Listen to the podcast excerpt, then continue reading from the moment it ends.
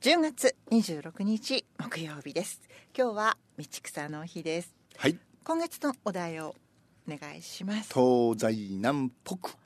ポックではないんないんだってねですね東西南北僕僕僕知らんかった ずっと東西南北だと思ってましたねあのちょっと気にはなってたんですね、あそうなんだで私の中でもちょっと、ん、自信がなく南北朝とかってね先ほどうんアナウンス辞典をうん見たら確認いたしましたらやっぱりそうか南北ですこういうのってねまあ自己弁をするわけじゃないけれど、 はいだんだん多くの人が使ってるとそそれもセーフになってくるんですよねうんそうですねみんながそうええいうふうに使ってたそらうそう全然っていうやつもそねれも全然はそう本当はね全然は言葉は揺れてるダメだったのが、うん発音も揺れてますよね確かにそういえばね、上上長は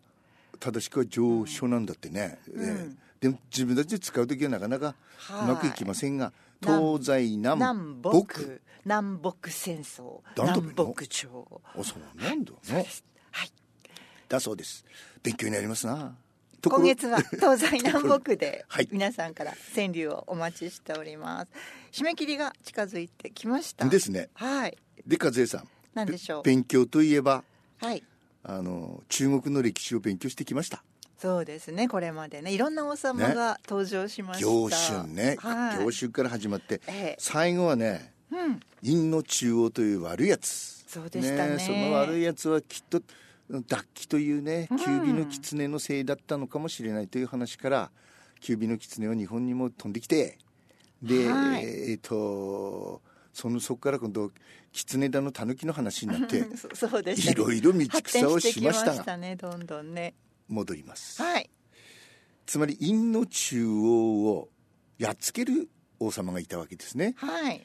で州という国州はあの天音と書く州ねはい州の武王という強そうですね武王武士の武王うおこの州の武王が結局やっつけるんですけどもこのお父さんが偉かった、お父さんは文の王と書いて文王という分の文王っつうのはね亡くなった後の送り名であの、えー後世ではその行春とか孔子などとともに聖人として崇められているそうですかね、成人セイントね、うんええ、でこの、えーとってもいい政治をしたので、えー人々は清白と呼んだと西のはい方の白、は白龍さんの白ですね人人間にしろ間にしろそうはいこの清白の勢いが盛大になったので形勢不利と見た院の中央はね彼を捕ら捕らまえて、有利という場所に幽閉した。そうでしたか、ね、そうするとすすその制白のさえー部下たちは心配するでしょそうですねでその院の中央の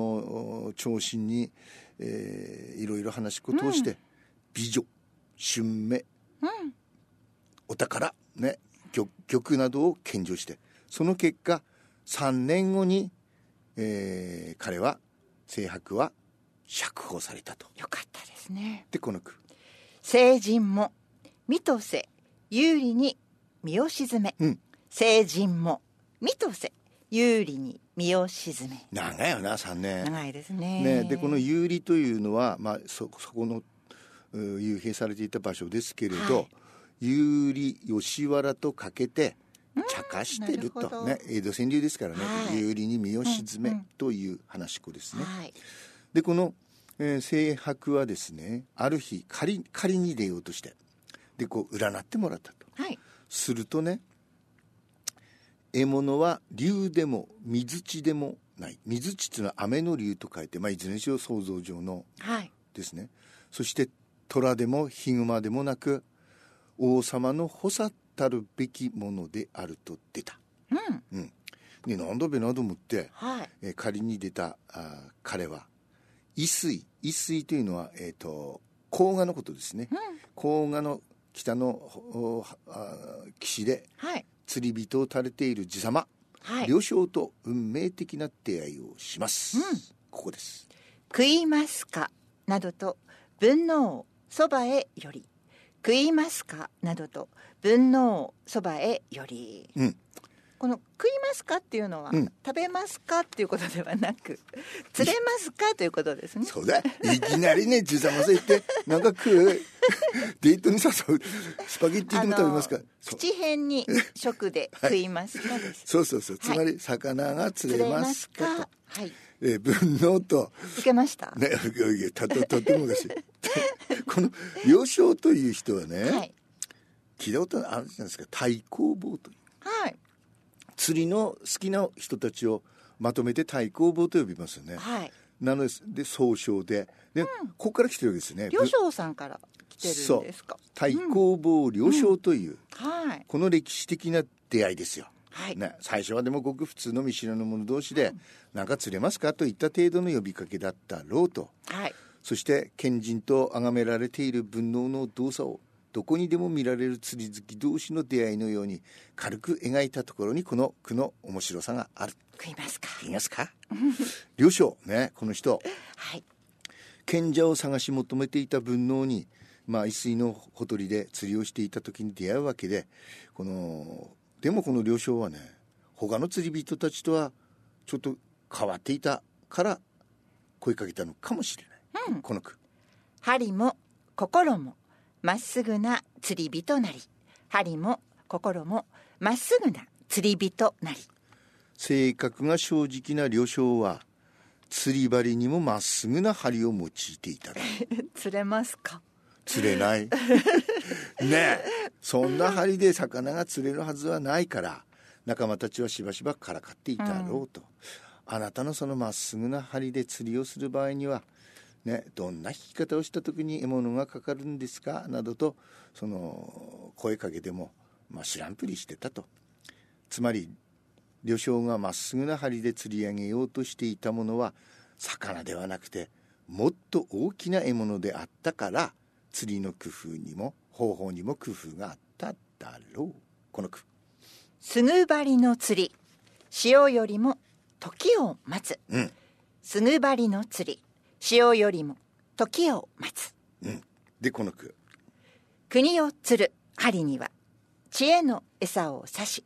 国を釣る針には知恵の餌を刺し魚よりもでったらだいものつまり国ですよ国でしたか、国を釣り上げようとしていた両将のまっすぐな針には、うん、ね、もちろん魚を釣るための餌ではなくて知恵の餌がつけられ知恵たで目指す獲物が近づくのをじーっと待っていた、うんそしてね文能と合うんですけど文能もよくね、うん、あの声かけたもんですねでこの句です運ね命の出会い、うんしかれども太閤蟹には仕事を釣り、うんしかれども太閤蟹には仕事を釣りカニってねまっすぐな針でも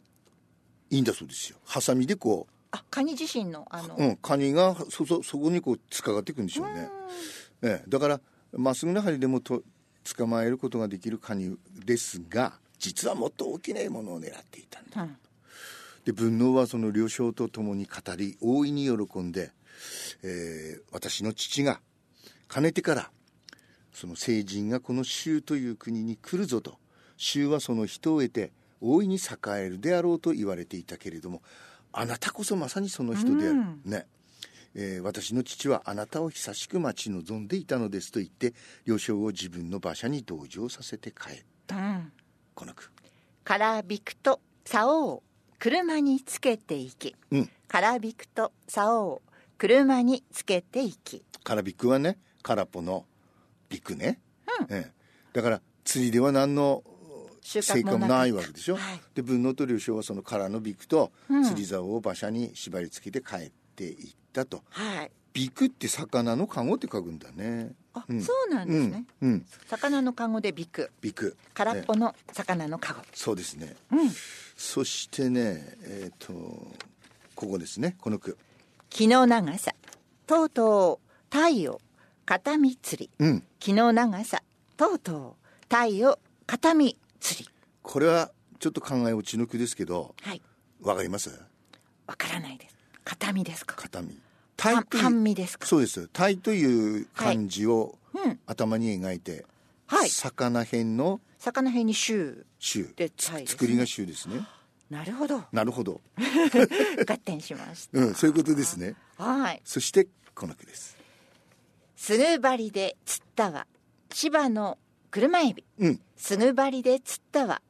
芝の車エビエビ芝エビ体ですね芝っていうのは4つの馬と書くので、馬編につまり関数字、ええあのはい C あの、はい馬車ですね、はいええ、しかも殿様が乗ってる王様が乗ってる立派な、ええ、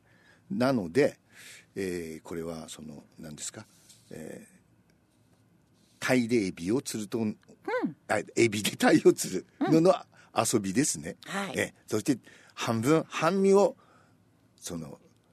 釣っちゃったとエビ体エビだ、という話です。プラスワンですレター面をお送りしています今日のはねもう大好き D マッチで大ヒットしました全米ナンバーワンヒットレター面誰かが誰かを愛してる Everybody loves somebody